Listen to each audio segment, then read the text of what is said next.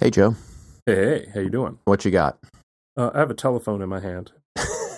It's funny. Come how at me. Come at me. What you? It's funny how rarely I use a telephone as uh, use this telephone as a telephone. I don't use Right. it as a telephone that much anymore. You mean the phone app?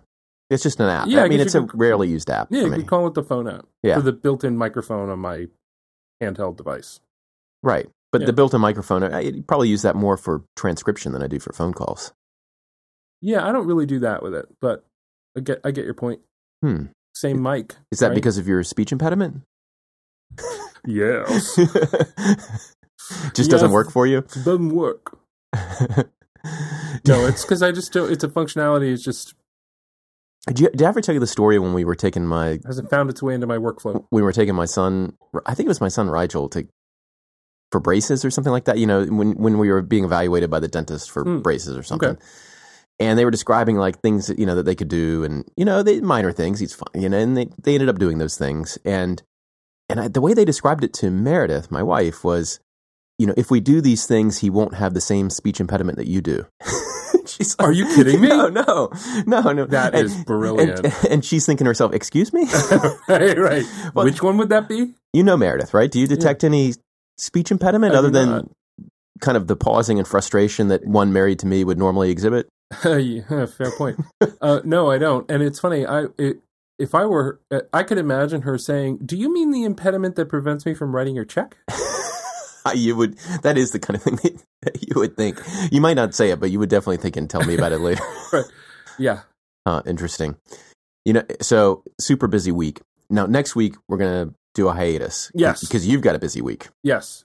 This week I've got a busy week. Yeah. I- we I'm should just- have done hiatus this week. We should have, but I'm here. I'm. Sh- I've showed up, Joe. You are. You're I'm a trooper. I'm not. That's the difference between you and me. You're good, and I'm not. I'm Hopefully by by next week. Well, today's September first, which means, of course, it's the opening of the September window for law reviews. Yay. Is that what they call it? um, that is what a person who believes it exists would call it. I'm hoping it exists. I'm I'm about to send this thing out. Mm, I'm like a couple days from releasing this thing, cool. and I feel like Mazel uh, tov. uh, I feel like Hal Incandenza from Infinite Jest. Hey, can I mention Yeah. something to our listeners? We, you and I had a conversation about a little five pager that I did on the immorality of requesting Oh, expedited Yeah, review. yeah, yeah, yeah. Uh, and uh, Lewis and Clark Law Review uh, offered to publish that uh, a few weeks ago. Awesome. So I've uh, agreed to. Now, now I'm trying to find someone to uh, publish the satirical companion piece that I wrote hmm um, called "A Modest Proposal for Expediting Manuscript Submissions at Less Prestigious Law Reviews." Hmm. Um, it is a Swiftian modest proposal. Uh, I gathered that. Yeah. and I've Um, read it. oh right. Um, so that's fun. you're so it's have- still out there. It's still out there. If if if if, uh, if if if one of the people listening to this is you know has some connection to a law review, that's an easy get. and it has a good sense of humor, yeah, so they'll get it. like, it, to me, it's it no brainer. You just take you just publish that piece. Don't think Right. about it. Just don't think about it. Just publish it. Right. So it's five pages, six Yeah. pages. M- mine is only will be a modest eighty something pages. Nice. That's nice and So you can just slip that one in. That's, that's like a snare drum. That's how Oh tight God. is. It's- It's right down the middle of. Well, you've read portions of it, although uh, you know I cut my favorite scene at your Yeah, I'm suggestion. sure it's changed a lot but over time. but- um, you know, it's right down the middle of what law reviews like to publish, wouldn't you say? absolutely. All right. I think it's time to give our guest a call. Yeah. This is not one of those post-show pre-rolls, is it? This is a pre-show pre-roll. we don't know how this is going to go. This is a pre pre-roll. So we do in the post-roll, pre-roll, pre-roll, post-roll. I guess so. Yeah. So so we're going to have We're pl- we're playing with time. We're time lords. We're, we're we can be at any any place in time, I think now although see, not any place in space. for the listeners it's just been a, a, a- a split second, but for for us it's been an hour now. And I think we were just saying that this was like a like we didn't know but now we know what happened in this conversation, right? right. And it's great. And We're- it's is that, This is why we're time lords, dude. All right, so let's get uh let, let's pretend like we're before the call. Oh, okay. Okay. So let's get Emily Sherwin on the on the horn here and talk about her paper. Do you, do you mean Professor Emily Sherwin from Cornell? are you are you trying to make a more formal introduction? no, I'm just Let trying me- to I'm trying to get there with you in the moment Okay. of introducing. Okay. Yeah. There's this is more pre-roll. it's more post roll, pre roll, post roll, pre roll. Ugh, why do we keep doing this? I don't know. Now it's like post, post, post, post, pre roll. So I'm leaving town in just like a couple hours. So this Yeah. is this is going to go live to live to tape. Awesome. Yeah. So no no editing. This is this is how it was. This is And- a record of how things were. And it's great. well, we'll let the listeners be the judge of that. And they will judge it great. All right, so no show next week, but we have some feedback we'll get back to in a in a, in a couple weeks. Keep it coming. Oral argument podcast at gmail.com. Awesome. And or hit us up on Twitter. We're oral argument on Twitter. Rate us on iTunes. Five stars. Right. it helps people find the show. It And, does. you know, but I think the best way, if if you do like the show, tell somebody else about the show. That's really the great Download a podcast app on their phone. Show them how podcasts work. Yeah. Then you know, put oral argument on there. Make their life better yeah. is the bottom line. Well, or, or or if you don't want to do that, put oral argument on there. uh, all right, let's go on. Emily, how are you doing? Okay. Well, we love this paper. This is going to be fun to talk about.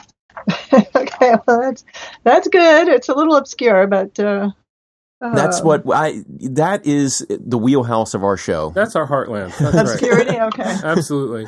Uh, so could you could you tell us a little bit about just what what what in uh, what occasioned the paper? What sort of inspired it? Um, well, it was kind of commissioned.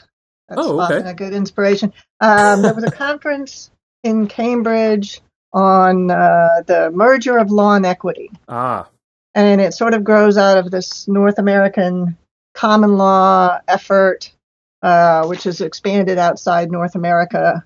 Um, and the idea is to um, revisit some of the roots of the common law and figure out where they are in uh, the modern legal world. Um, and it's got some Canadians, Americans, uh, English, Australians. Um, it's trying to unite the common law world to see uh, if there's any worthy conversation. That's how I describe it. The whole initial idea, I think, came from Henry Smith and John Goldberg. So it's kind of like going back in time, like an anthropologist, and you're saying, you know, well, kind of. It's trying to find out what common ground there is now hmm in the Commonwealth nations. It, it could come up with some legal theory that is not uh, specifically economic and is not public law but private law. right. Which of course is what Henry seems to focus on these days is private Right. law generally. And then you you mentioned uh, some of his papers on this uh, on on the sort of what's left for equity to do. Um, Yeah, what, what is his? was- How would you summarize his theory? What what was his take? his theory um, i would describe as um, it, he- he likes to look at equity in modern law he's not trying to be necessarily historical about this although it's fed somewhat by history is um, that uh, equity has the function of countering opportunism That's it. but he understands that that causes a problem for the rules of common law and their power to guide conduct. Um, so he wants to make it a second order part of the law that comes in ex post, um, plays a secondary role, and it works in a limited domain, which he describes as opportunism. There's a tremendous amount to talk about there, including like translating that into kind of you know other terms and and Right. looking at its analogs in other institutions. I think it's super interesting. I think for our yeah, it's, it's it- good it- stuff. I don't think it quite works, as I tell him often, Yeah. because I don't think there is really such a natural kind as a second order part of law. I think you need something to cause it to be second order. Well, I was just going to say for our listeners to, to get there and to understand that debate that you're having, if we could just go back and just, if you could like explain to us for, for people who haven't heard of it, like there used to be different courts or different institutions, equity institutions and legal Okay. institutions. Yeah. Can we go all the way back there in, in order to understand your theory a little better? Okay, that's the 14th century. And um, a good century. yeah, a good century. Um, and the king is riding around with his little group. When I teach a class, I show some of the old Monty Python pictures where they're tapping coconuts together. And the king is riding around with a couple of key people, and one of them is the chancellor who keeps his state seal. and starts to become a judge of disputes that people want to bring to the king. And he kind of, uh, um, well, t- two things happen. Um, the king starts to appoint some particular people of his surrounding group um, who are designated to do law and settle disputes. Uh, and he eventually sets, sends them back to Westminster Hall, and they set up as the courts. So there's the King's Bench and the uh, Common Pleas and so forth. Meanwhile, the Chancellor is his uh, right hand man and, and holds the seal and can give special relief just through that power. And so litigants who are having trouble in the common law courts because, let's say, uh, they're poor and they're up against somebody rich or something, will go to the chancellor and say, The courts aren't helping us. Can you do something for us? And he starts maybe issuing a special order against whoever the offender is if his conscience is motivated. And these were ecclesiastic types. Mm-hmm. St. Thomas More, who lost his head, um, but not because of this exactly, um, was one of them. It just became a sort of special supplement to the law courts, but it wasn't expressly recognized. The chancellor, it was just the chancellor at that time. That wasn't really a court, but um, And, and they had a Uh, contempt power from the beginning. To um, no, no formal contempt power. Contempt, you need the sheriff and so forth. But uh, I don't know the historical details Yeah. of how that came apart. But but he's a very important officer, so I suppose he could order a sheriff to do something if he wanted to. so and there was there was compliance, although the mechanisms may be unclear. Yeah. Yeah. I mean, mainly at this time, he was just saying to the litigant in the law courts, um, you know, stop doing, stop bribing jurors or whatever you're doing. hmm And over the next couple centuries, this finally developed into an acknowledged court, but it tried not to compete with the law courts. The law courts were in charge of things like property, who owned what, and they dictated who had formal legal title to a piece of land, which was the critical thing to have at that time. Um, and the chancellor said he never disturbed um, what the law courts were doing. He would accept their rules and their rulings about who had title. And all he did was give personal orders against people he thought were not acting in good conscience in one way or another. hmm When the system all fully developed, um, those personal orders became came to have a significant impact because they were backed by contempt. And the primary form, at least in that time and still some today, was well, so you go to jail um, until you obey my order.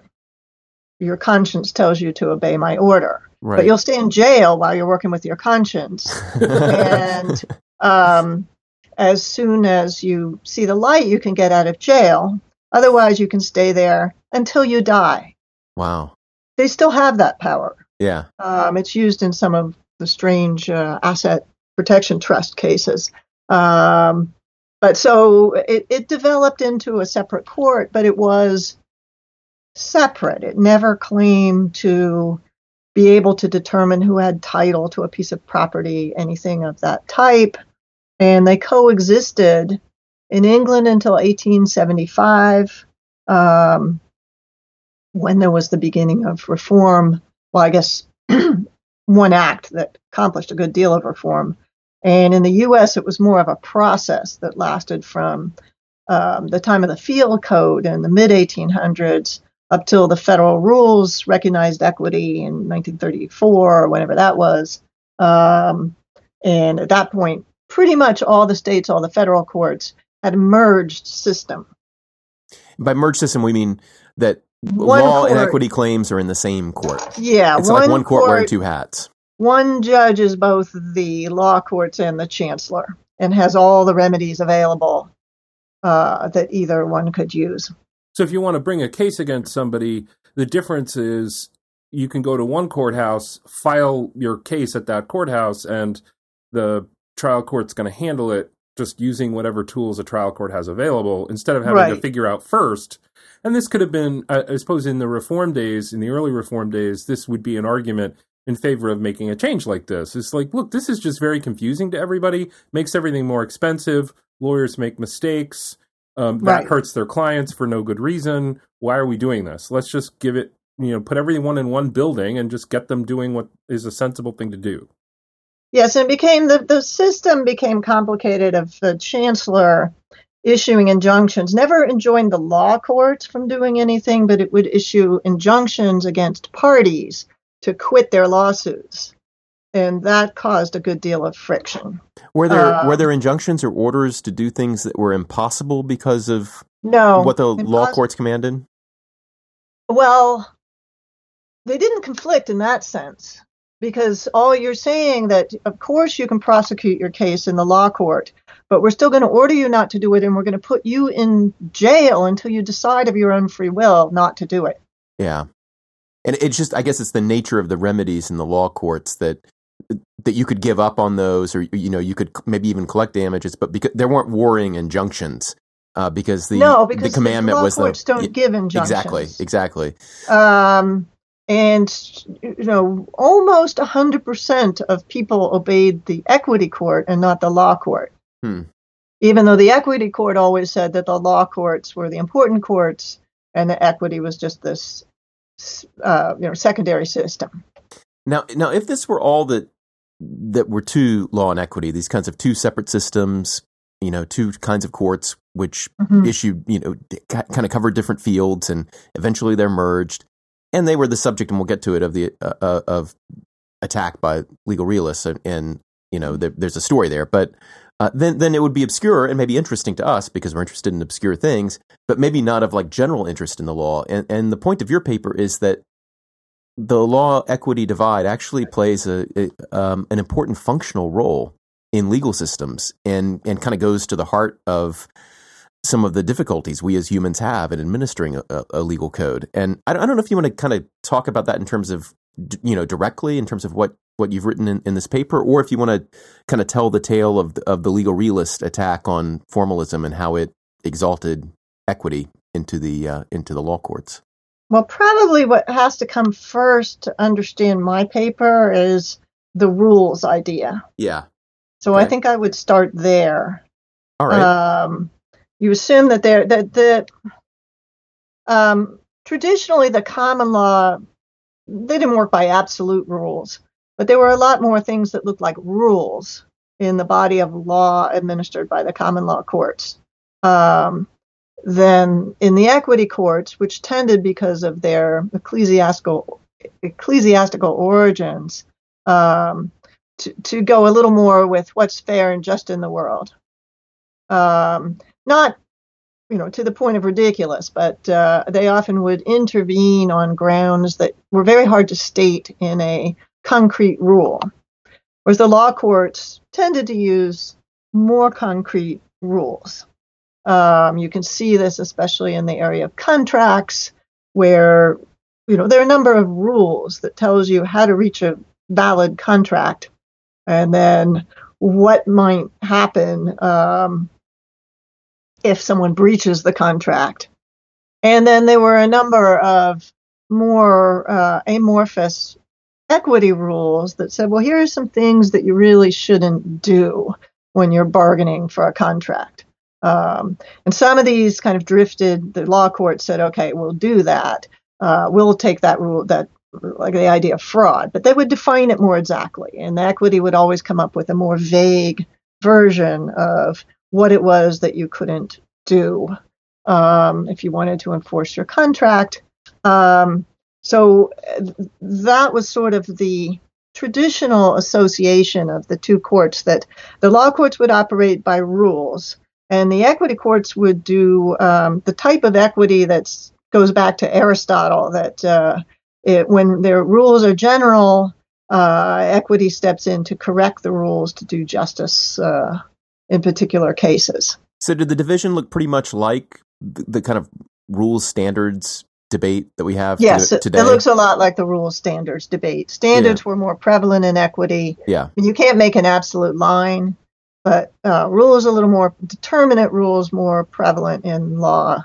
Standards that are indeterminate by And their definition. Yeah, and there are a bunch of different dimensions around which people argue about the desirability of rules and standards. You know, rules give more power to promulgators, standards give more power to adjudicators. Uh, rules give perhaps better ex ante expectations about what's going to happen, helps you order your affairs better, uh, and uh, standards give better. Maybe, perhaps, although this is what one of the interesting parts of your paper, maybe better ex post justice in individual cases, but but you you complicate that in interesting ways in the paper, and so that that's you know, and there there, are other ways that people kind of distinguish rules and standards and show the strengths of each, and and even you know HLA Hart wrote about the fact that like we just can't govern uh, by rules alone. Uh, you know, we can't specify everything. You know, he says that passage. where all about being- language eventually Yeah. uh, runs out. On the other hand, he believed, and a number of people believe, that there is a core of language right. that will make sense to most people and could actually tell them what it is they're supposed to do without their having to ex- exercise a lot of judgment about what it is. And did They- did did any it, it- like struggles between law and equity early on, but when they were separate courts, to the extent there was a debate about who should do what or or how far equity should go, did those debates track kind of the modern rules standards debate? I mean, No, they- I would yeah. I would say not at all. The uh, I mean the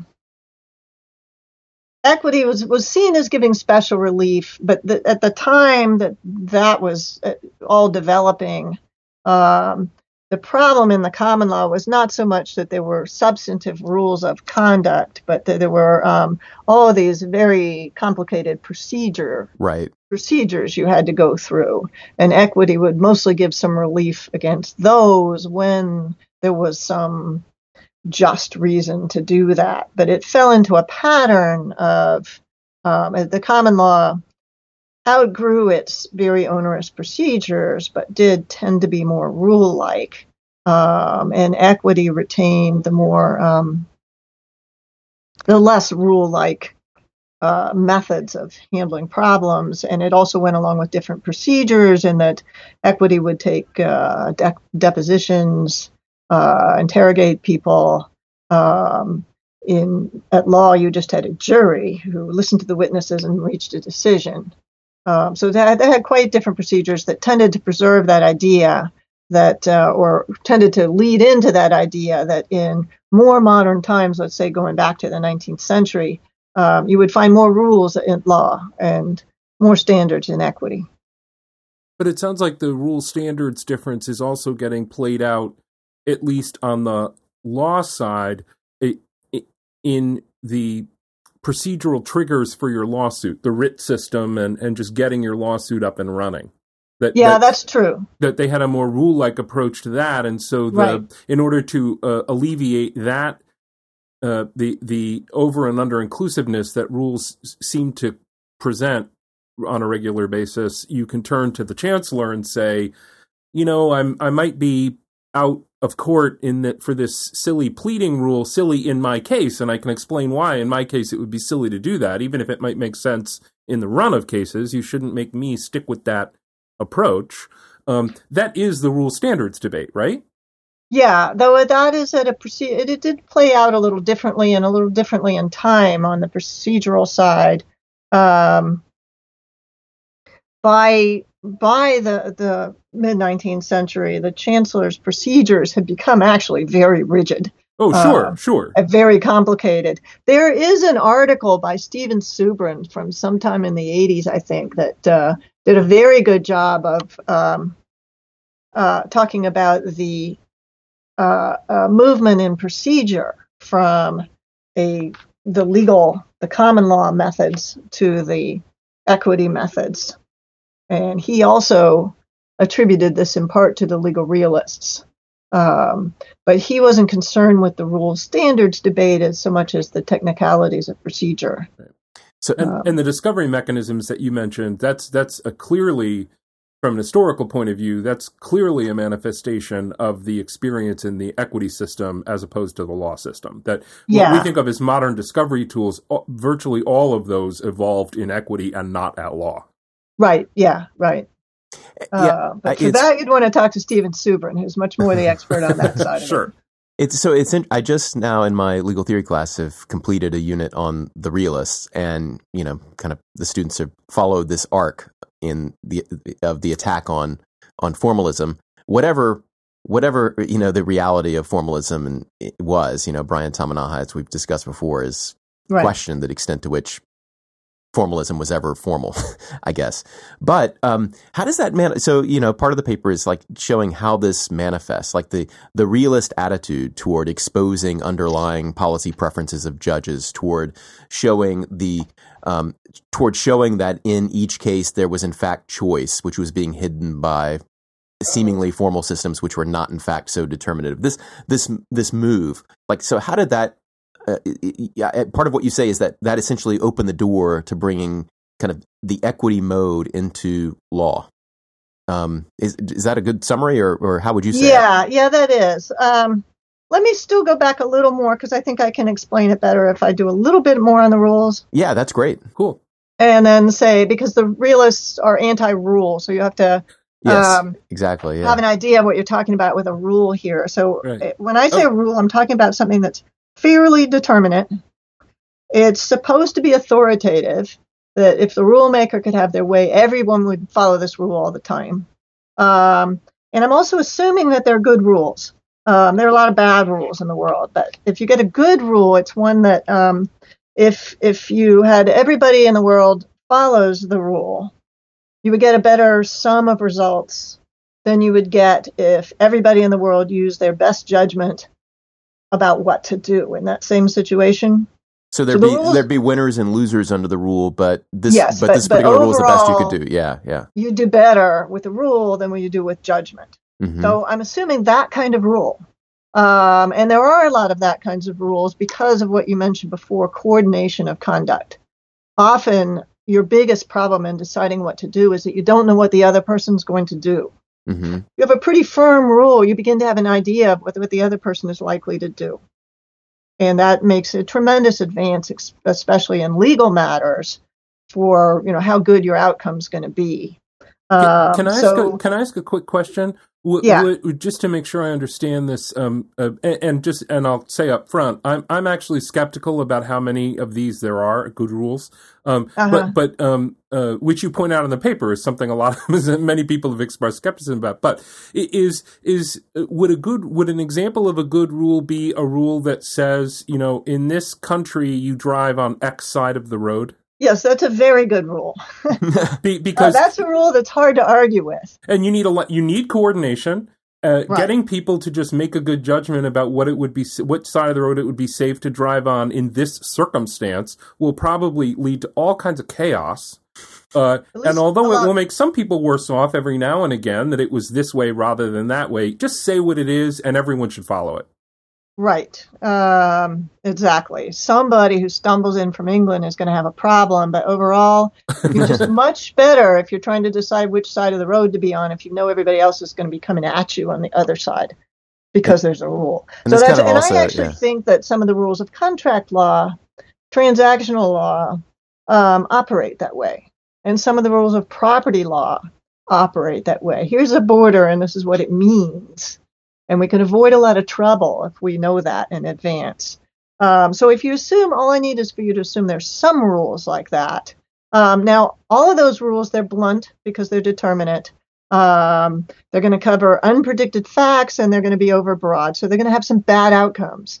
But by my assumption, they're going to have fewer bad outcomes um, than just plain judgment.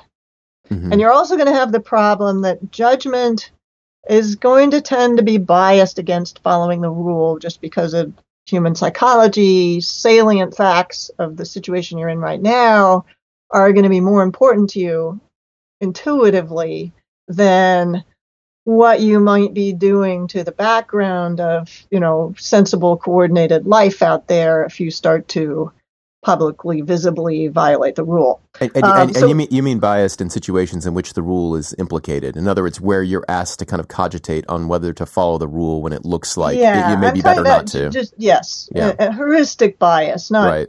you know like racial prejudice or something. yeah. Just a so let, let me bias. just let me just posit then one so so so if you to use the driving on the right hand side of the road in the United States. So so Mhm. if you um it it is a good rule on your definition. I can see that. Um it, let's uh, posit that there is a big group of sheep and they are blocking the right hand side of the road uh, Right. and not the left hand side of the road. And i come upon this in this uh, event uh, and i decide to drive for 30 feet on the left hand side of the road after which a policeman promptly pulls me over and starts writing me a ticket Right. and I say, "Officer, um, here's the, here's the thing. Do you not see the sheep? Uh, it it it might say that that might be the rule, um, but surely it doesn't apply in a situation like this, uh, where there were no other vehicles around. Uh, posit good weather." Uh, posit clear visibility in the line of sight that there are no other cars coming, so I'm not creating a hazard of any kind. I'm simply trying to get around the sheep. But the the idea here, like like Raz's conception of authority, right, is that the rule, Right. you know, the the rule itself replaces all reasons you might have. Like your Right. personal reasons go away, right? Yes, Yeah. and, and that is Yep. why the and the police officer, as he continues to write the ticket, says, uh, "Yes, uh, please read Raz," um, and Or- completes writing the or ticket. mo- Now, or, or move to Joe Land and have your own rules. exactly. Um, so you know, what should a court? If I go to court later and complain uh, this that I shouldn't have to pay this ticket, um, you know, th- walk us through the the way that I should be thinking about this if I'm trying to think uh, in a, in an effective way, given everything that's at stake. Because it actually this this factual scenario to me actually contains a lot of very deep and complex issues. Yeah. Um, uh, I mean, I don't want to start absolutely from scratch with the rules, but if we go back to your sheep, you know, I assume because this is a good rule um, that it was coupled with something that said something about double yellow lines and uh, you know single uh, dashes, and that the double yellow lines were there for a reason. That there's not really enough space, despite what you might think, for you to get around a car, right? Right. But you were impatient. You could have stopped and honked at those sheep, but you decided just to say, it's not going to happen this time. So you went around the sheep. But it could have happened. True. And if we ran that hundred times, Mm, there would have been too many wrecks. got it. If it's not a good rule, we want to change the rule. But if it is a good rule, then if we ran your scene a certain number of times, we'd find that there were more, uh, you know, at least if we sum up the errors, assuming that, you know, even one wreck would be a horrible, horrible error, um, that uh, we kind of want to keep, have you follow this rule. Yeah, but there's there's Joe's point. I think is a little bit more critical, uh, and and that is that uh, you posit that the rule is a good rule in the sense that if you had a rule saying that you know driving on the right side of the road when there's a double yellow line is is generally obligatory unless there are exceptional circumstances, and we leave it vague as to what's exceptional. Like that that's a worse rule than the one which says it is obligatory. You cannot Right. pass, right? Be- It, let's if we posit Because- that, but it doesn't necessarily mean that we couldn't do better if we didn't have a mechanism to recognize the exceptional situation and remove us from the rule. It's just that we can't make a we can't make a rule that does any better, but we would do better if we could find like in Joe's case, if we knew for Well, sure that That's the, the question. Right that that is the question, and so. uh, As I understand it, the equity solution is to find exceptional cases and not pollute the rule partly by hiding you say acoustic separation in the paper we don't have to go all the way there right now but but the idea is maybe there's a way to do better without affecting the rule in the same way you remember the uh, um, uh, uh, the Fuller um, Speluncean Explorers right there's the guy who wants to uh, uh, follow the rule but then hope the executive does something different right so the rule stays the same even even though the actual effect of the law is quite different Yeah. um, so I can imagine a rule which is you can't improve on in the sense that if we changed the rule at all, we would get worse results. And yet, if we, we could somehow recognize the truly bad outcomes, because no rule has no bad outcomes, Right. and then change them without affecting the rule, we would be better off. Yeah. So if you've got your very pregnant wife in the car with you, and bad things are going to happen if you don't go around the sheep, and your chance is one in a hundred that you're going to have that wreck that we really don't want you to have. Uh, um, maybe then we would want to judge. Now it doesn't. It happens that there's just not really many equitable doctrines that would help you right there, but. Uh, um, No, but it's similar. It's similar to the one that you. It's similar to the case you mentioned, which is to me an unusual equity equity case. It's the one where specific performance to buy the house uh, would normally be ordered, Right. but the woman had had these terrible things happen, none of which, Right. you know, is a recognized equitable doctrine necessarily, but it was, uh, what was it? Her husband went to jail and she had cancer, and I don't remember the whole, but she it was a developed terrible. a bone cancer, had her leg amputated, and she meanwhile had two uh, new babies along with her third baby. So she was a young, one-legged mother with three babies and a husband in jail. Yeah, I see, Um, it seems like that's the kind of case where we can say, I don't care what the law is, it's not going to apply in this case, and basically, you know, so so if you have a lot of exceptions, then then one of the effects of the rule is that people who operate in reliance on rules will then not know how to allocate risk, like the risk a judge is going to do something. Yeah. That case is so exceptional, you you might think that if we do something different, no risks will be allocated any differently in the future because it's so Yep. exceptional, right? I mean, Every time you nudge the barrier, though, you're going to erode that rule just a little bit. So this is just the problem of rules. There's Yeah. always this gap. There's always going to be a gap between what would be, you know, sort of actuarially the best thing to do as our rule and what you know is or you think is in this case the best thing to do and as long as there's that gap um, then there's a lot of pressure, um, right or wrong, for equity to step in.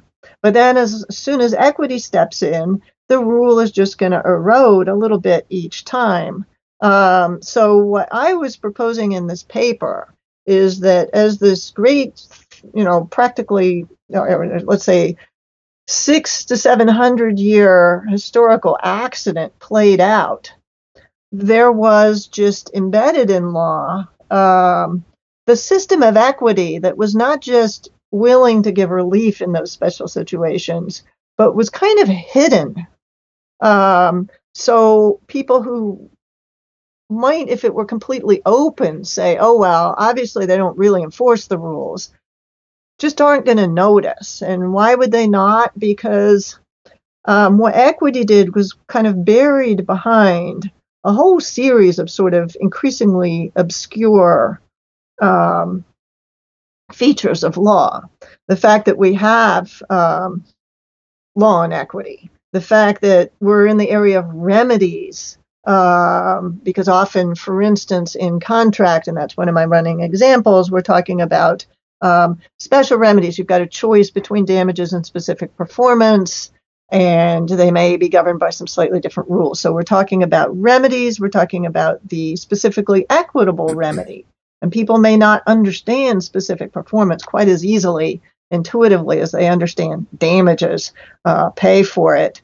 Um, and then we're talking about what developed um, uh, uh, uh, a specific set of special defenses that applied only to the specific performance remedy and not to the legal remedy.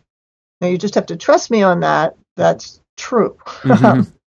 and uh, so that had developed. And then you have to further understand, you know, the context of the case, which makes a um, equity remedy spec- particularly important uh, for the plaintiff, and the damage remedy may be deficient. So if you add up all of those, you would get this situation in which equity would come in and do something that was against the rules.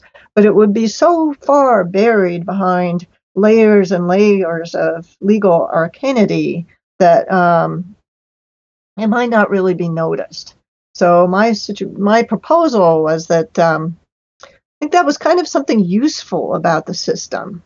Um, you could get some of the justice you want without all of the damage to the rules that you would get if it was fully public. So, so Um, your your argument is that the very candor that the realists tried to Right. expose, right? The, the whole criticism is, you know, citizens, you don't understand what the wealthy and powerful are doing in the name of rule and law, which is in fact just raw politics, right? right. And we're going to lift we're going to lift the veil, and you're going to see, in, in fact, the true candor of the situation. So realist judges are going to tell you really why they're doing things. And what you're saying is that candor is a double edged sword. There were some Right. values to uh, to rigid rules, which in fact did not always apply. Yeah, I mean, the, the realists did a number of things to destroy this little accident that I've just described. they, um, you know, one of their major tenets was um, that law really isn't the rules. The courts don't follow the rules. Um, the rules are actually incapable of really governing decisions. There, you can always find a directly opposite rule. The language is slippery. You can interpret it. Um, so rules aren't really that effective. I think they probably overdid that. The realist, uh, the realists, um, and uh, then they had a very strong um, um uh, liking for candor in the law. Mm-hmm. They wanted nothing to be obscure, nothing hidden. Um, so uh, uh, what uh, Llewellyn said, covert rules are never uh, covert tools are never reliable tools. Um, so one of the a, a, lot of the reforms that the legal realists brought about were to try, try and strip off all this uh, this arcane detail in the law and instead bring forth what was really going on. It's inter- it's interesting, isn't it, that the the you know one way of looking at some of what the realists did is is there's kind of this twin attack on uh, which in the name of judicial legitimacy, right? In order to be legitimate, we should expose what's really going on so you can judge what we're doing. Right. But also, you know, kind of with Holmes and with others, this focus on economics and empirics, we can do a better job right by being yeah. you know candid. And and it's interesting because because what you're saying candor just for its own sake yeah to actually get better outcomes. We'll get better outcomes if we actually discuss real things. And in fact we should be investigating real things and we're not yeah. investigating real things. As the felix cohen critique. And and so part of what you're saying is that sometimes being uh, a lack of candor actually gives better results which is actually we know that in other areas of the law right sure. where right. Uh, you know with privileges and and confidential communications where being perfectly candid about you won't get as good advice so we know that like not exactly lying, but right. but not you're degrading the informational inputs for sure, and you're doing it with your eyes open, but for another social purpose. Yeah, we think you're going to bolster that social relationship, right? And it's worth it, even though it leads to less accurate fact finding in a trial proceeding, right? I mean, that right. would be the privilege story, for example. Now, you wouldn't want to live in a legal system that was engineered that way. I mean, that would be a tremendous fraud on the public, right? But this just fell into place over time. Um, so there it was, and you could kind of take a little advantage of it, maybe not consciously, but the, the realist was just, it, realism was geared to strip all that away. I mean, the prime example is taking equitable unconscionability, which was a quite limited defense to specific performance, and sticking it into the UCC as, you know, the, one of the key concepts of contract law uh, of the rules of contract is that if a contract is unconscionable, um, it's not enforceable. And it's hard to find a word that means less as un, than unconscionability. So, and that was Llewellyn. That was his grand achievement. Um, I mean, the, and, and the, the, the, you know, my, my sort of exit from the paper was um, everything they said has to be true. Grant Gilmore said that, uh, except maybe the part about candor, but uh, um, it, it, it, everything they they said seems good, but it does. I mean, one kind of specific thing you can say about it is that uh, it puts a whole lot of faith in judges to do the right thing. Mm-hmm. Not all judges are that wise, and they have the same biases that everyone else does for the facts in front of them or the background problems they're going to cause. Um, uh, and, and the other thing, you know, it just it, it does kind of destroy this uh, naturally occurring system of non-candor that was in place that kind of allowed you to harmonize rules with justice, which is hard to do under a very open realist regime. You got to pick, and they pretty much picked justice, but then you do lose, you know, unless you're convinced that there is no value in rules. Well, you may. Uh, uh, it, one, I think it's interesting, um, and it, to think about uh, if you if you wrote the next historical chapter. I think it's in the United States, at least. I think it's interesting that um, what follows legal realism is uh, after the uh, the war period, um, the rise of legal process, and in a way, legal process is an effort to try to salvage um, some of the benefits of the lack of understanding in the lay public, perhaps, um, that might support the strength of rules, right? It's a way to try to recapture some of that benefit. uh, with a substitute in the form of craft values for judges. Right? Yeah, why don't you It's- say what that is in in, in a nutshell? The What- what- legal, what legal process. I mean, so Oh in well, what way? I yeah. mean, it's hard. I, I think I did just say what it is. It's the, Yeah. it's an emphasis on their. It's a, trying to identify and um, reaffirm some craft values for judging within an institutional context that involves uh, legislators, members of the public trying to comply, judges trying to adjudicate cases, and a focus on the system as a whole and competencies within within that system. Yes, and, and emphasizing things like stare decisis, uh, letting uh, a legal decision stay the same over time, not overruling cases willy nilly and this sort of thing. but being upfront about that. Uh, be, right, Yeah, that, that's yeah. a value, and you have a name for it, and you Yeah. can explain why it's a value: stability, reliance, etc. Um, so it's this sort of judicial craft movement that, in a way, I think steps in and tries to address the fact, as you say, um, you know, it's when you're very reliant on judges, judges better be very wise and very smart.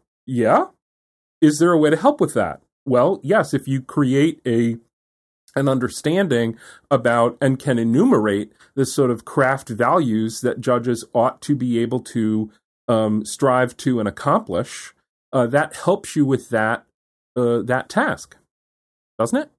Yeah, well, I find that movement appealing. I do. I've always uh, kind of liked it, although I've never fully come to grips with you know all its details. Um, we had a, a major proponent of it here for a long time, Jim Henderson, uh, who tried very hard to put that back on the map, but it doesn't. Um, it's it is a little hard. I mean, someone needs to come up as a better spokesman than the original proponents were, I think, for that. Um, but it doesn't completely solve it. I mean, it's still uh, likes, and how can you not like um, the value of candor? Right. Um, so you're still never going to be able to kind of game things the way you just, you know, the system naturally came to game them, Yeah. um, game this this rules because I don't think there's anything you can really do to solve the rules standards conflict. Well, I think. so. If if the problem is the if if we think, and, and I'm not sure I agree with this either, but if we think that there is a, a sufficiently large class of good rules, at least potentially, and that Mhm. our problem is that we want to we want an escape valve to allow for truly exceptional situations, like the one that you, you mentioned of the of the unfortunate woman who was who was relieved from buying the house, and, and we Mhm. want to do this. If we look in other instances, we find perfectly good ways that, that this is done. So, um, you know, presidential clemency and um, and pardons, and and you know, in other other institutions do this, but they're they're acting based on their source of legitimacy, right? So, presidential pardons, government uh, governor clemency, these kinds of exceptions to the law draw from the very source of legitimacy they have, and and when you know when the president pardons at the very end of his or her term. Like that's when you get political attacks, and that's when you it's called into question because the legitimacy may not be there anymore. At least there are questions Right. about it. but and- during normal periods, Right. we might call them, Right. uh, which is to say when the pardon power is not being used very much. it, it doesn't undermine all of federal criminal law, the, fa- the fact that the president can exercise pardons. Yeah, and there's a recognition this is a truly exceptional case, and and we're ne- the law is never going to be perfect. And here's the here's a right person to make this determination on grounds which you can see and and respond to politically. Put in a different kind of precedent. But when courts do this, and I do think courts need to do this in order to have an effective system of law, they need to recognize exceptional cases. Their legitimacy comes from a different source, right? It comes from treating like cases alike. It comes from um, a, maybe a slightly more scholastic view of law. It comes from uh, uh, a sense of justice and impartiality. I mean, you know, all the tip you can rehearse all the different values that you think distinguish courts as an institution, and and how you do that with candor in a way that reinforces whatever institutional values of judges you find. That is a very tricky question, right? And it's almost like acknowledging the exceptional nature of this case, you know, in front of me, acknowledging how it is very different than other cases and unlikely to repeat. Like those are the kinds of things which point to judicial values and the legitimacy of judicial exceptionalism, right? The reason I'm departing here is precisely because it is unlike all these other cases. I do treat like cases alike. I am coming to this in an impartial way, and it forces me to recognize that there's an exception. So I'm going to resort to this doctrine, which is rarely used, but is called for in this case. That that does seem to me to be a kind of logic of judicial exceptionalism, which would embrace candor and yet do do the job. No, Uh, yes, but I, I, I mean, I have no real side on this. I just, I, I my main point is this is a um, an unsolvable dilemma Hmm. because the judges are human, and every time they, uh, you know, misjudge on the side that goes against the rule, they're going to erode that rule a little bit, um, in a way that you can't quite get back, um, and you lose some of what you want from that rule. It's got costs. And there's nothing, you know, they're being human. Of course, you want their humanity in order to properly administer the exception, I mean, to, to recognize why you need exceptions. Um, you don't want robots who don't really understand what charity means.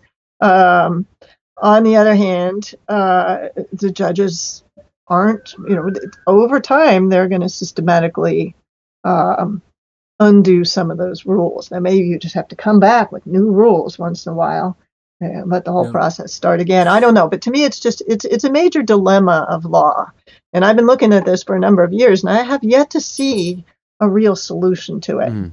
Yeah, I just see a gap. before um, I I think the paper that your paper m- m- is most consonant with in, in, in my experience is Carol Rose's Crystals and Mud in, Yeah, in yeah. property law and and it has that sort of you know almost Nietzschean eternal return quality like we're this Yeah. we're just going to have to keep living through this again and again and again we're going to have to cycle through it uh, and um, and it's regrettable in some way of course um, you know, applying a rule where it doesn't really apply is also a, is also a, an error, right? You, Right. you you point to sort of refuse, uh, you know, failing to apply it where it actually would work fine. That's a mistake. Uh, uh, applying it where it really has no place. That's a mistake. We too. talked about this. We talked about Um, this at, at the level of secondary rules with the um, King against Burwell case, right? Because the criticism I think that you and I share is that there was a resort to a secondary rule of interpretation, which was opportunistic. It- right. I, this is not to characterize the motives of anybody, but the Right. way that it wasn't consonant with the way those rules. That was our criticism of King, right? Well, yeah, yeah, because the routine application of Chevron was seems Well, not even taking. Yeah, but right, that's fine. It's just yeah, a very yeah, straightforward way to resolve the case. Sure, you don't have sure, to get sure. to a fancy like Chevron step negative one or whatever to uh, figure that out. But uh, but but yeah, the, the the sort of crystals and mud and and cycling. Uh, I mean, I I I I think that's. Um, I think there is a sort of an era of inevitability, and in that sense, I guess you could call it tragic. Well, right? it's this it's this sort of shortcoming that's that's uh, woven so deeply in you can't really get away from But giv it. given the way you guys are talking about the the problems of the individual judge, like the da- you know we can't get out of it. The danger is the individual judge erodes the rules in, in a way that's not good because the judge is too focused, as as Right. Emily says in the paper, like maybe too focused on the case in front of him or her, Yep. and is not able to take that global view. In this, in that sense, it's similar in situation to the individual, like the Joe who's driving by the sheep, right? Right. Um, but but maybe a a practical move. My understanding is that many equitable principles are seen as discretionary, and therefore on appeal are subject to kind of abuse of discretion, right? So so these equitable judgments are given looser appellate review than would be the application of rules. And in a way, I understand it. I mean, I That's can make arguments for it, but but in a way, it seems the exact opposite of the concern, right? That there should be more scrutiny of the exceptional than of the routine, because there's less, because there's more skepticism of of you know. Anyway, But there's an the instant- appellate judge is one step removed from these facts. You know, the facts of this poor woman with the three kids and the uh, bone cancer that uh, can kind of be a little more dispassionate about it. it but it, it works both ways. I mean, there's no great way to do it. Um, but it does, yeah. I mean, Yeah. it, to the extent that f- factual familiarity is what tells you that the thing is exceptional. I mean, it, maybe if, if the cases are really exceptional, you could have live evidence at the appellate level. Like maybe you have to go to two different judges in order to really get out of the rule. I mean, you can imagine creative solutions that would would help you gain more confidence that an exception is truly warranted here, and it won't it, it won't have an unduly erosive quality on on the rules. This is again assuming we believe in Right. rules and all that. I think another thing that uh, so so well maybe two more things. So one is uh, the the if if cycling is bound to occur, um, that that leaves open the question: How quickly do the does the cycle repeat?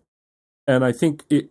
My sense is um, that you would prefer cycles to go more slowly than more quickly, just in the sense of the rule doing its good work for the longer period that it can do so. Do I? Do, do, is that? Am I right about what your intuition is? That Um, we'd have. It'd I be mean, better that's to have hard longer. to gauge. If you, if you have to have cycling, I suppose a balance would help. the The beauty of this equity system, which was 600 years, um, was that you didn't really have to cycle because you really could have Mm, both at once. right. Um, if you don't have this, then you're right. You're going to have to cycle more like Carol Rose describes. If you cycle, I'm not sure there is an answer that um, uh, you know is more or less attractive to me about how long the cycle should be. Uh, um, and I don't know if you know there's a way. There's some tipping point we ought to be able to recognize when it's time to recycle. Um, Well, from so a, I don't know. sort of emer- as an emergent thing, uh, uh, I guess uh, the there again, I feel like legal process it, it, and its emphasis on on craft values that that I I think would lead to a slower cycle. All other things being equal, the cycle would move more slowly hmm um, and it would look more to legislatures and agencies that are connected to those legislatures to give the the the the larger um, uh, the larger scale movements Although it of could policy. be it could be dialogic in the way that we talked about last week, right? The Cal- Calabresian dialogue way, right? I mean, the, the legislature could be prodded into action. Sure, absolutely, Yeah, yeah. but but the but the but the initiation of the the energy behind the larger moves would come from the politically accountable branches, Right. Right. Um, and that that would be p- part of the story of how long the cycle is and the texture of the cycle. so you're you're um, skeptical of my idea that that judicial exceptionalism can proceed from sources of judicial legitimacy. Oh, I'm not scared. No, I, I, I'm not. I mean, I, it I just think depends it, on how you craft the argument. I think it absolutely can. I just Yeah. think it w- as what I was thinking of as you were describing that technique. Yeah. is that that once again really puts an emphasis, uh, uh, as uh, Emily was saying before, really puts an emphasis on uh, the skill of the individual judge. I mean, be- because Right. for every hand in Cardozo, there's a Frank and a Douglas. Um, who You don't like those judges? it's not that- that I don't like them; it's that they write in very different styles, right? Yeah. If you go look at Jerome Frank, kind of creating the right of publicity out of whole cloth in this uh, in this Right. chewing gum case, the Haelan Labs case, hmm I mean, it's kind of a disaster. You, you sort is. of are scratching your head, going, "What the heck, man?" And it's not like there weren't uh, privacy cases that had happened already that laid a fair bit of groundwork in a number of different directions. But the man is just a force of nature, so he comes in there and and just rolls around on the stuff for a while and then runs away. and it's you're just going, "What?" Sounds the- like oh my kind of judge. I can't.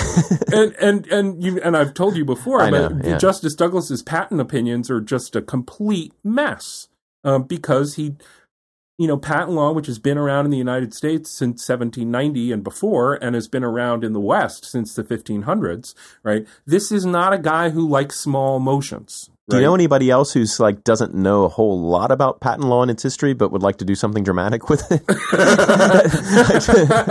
yes, as you've said many times Douglas is a great example. Douglas was a scary judge, uh, in my view.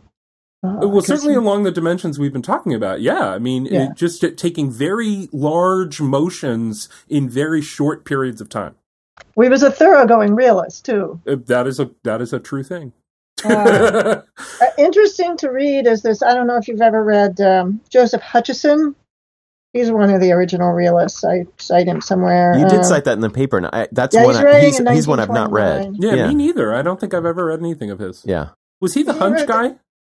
It was the theory of the Harry Hutcheson, and he wrote the theory of the hunch. yeah. Yeah. And he actually described this as his judicial method.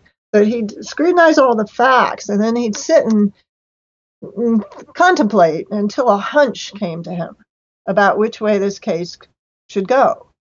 And then he'd fill in the why. And this is what he said. And that's it. He Posner, waited for the hunch. Posner talks that way from time to time Yep. about about his sort of take Yes. on things.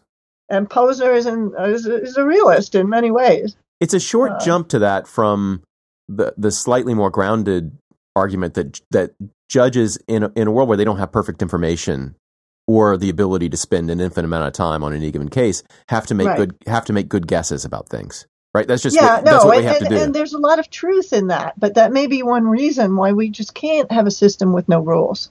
hmm um, because the rules do provide, if if they have any meaning at all, if judges aren't treating them in a thoroughly realist way, um, they provide some check. They say, you know, think twice before you go with your hunch if the hunch is against the rule. And of course, you know, legislators make guesses and go on hunches, and then Oh, voters thoroughly voters go, corrupt. yeah, and voters go on hunches about about legislators' hunches in the future, right? So it's hunches all the way down. I guess Wait, what I'm but Yeah, also- I'm thinking more of common law. yeah, of rules, course, of course. there's which at point- least have the. I, I, I don't think terribly highly of legislators, but um, the common law rules have some quality of development over time and a little bit of consensus building as you go along the development of the rule. Uh, they at least have that.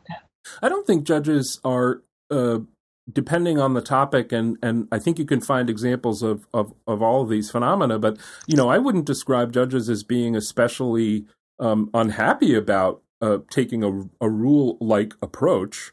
Uh, and and one thing I would point to uh, is the success of the restatements, um, which aren't binding on anybody Right. uh, a- until right. judges adopt them, which they do.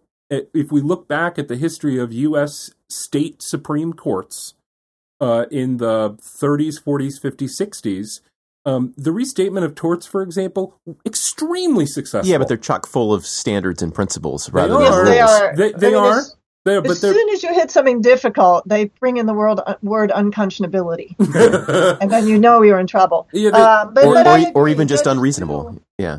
Many of them look for guidance, but not Joseph Hutcheson.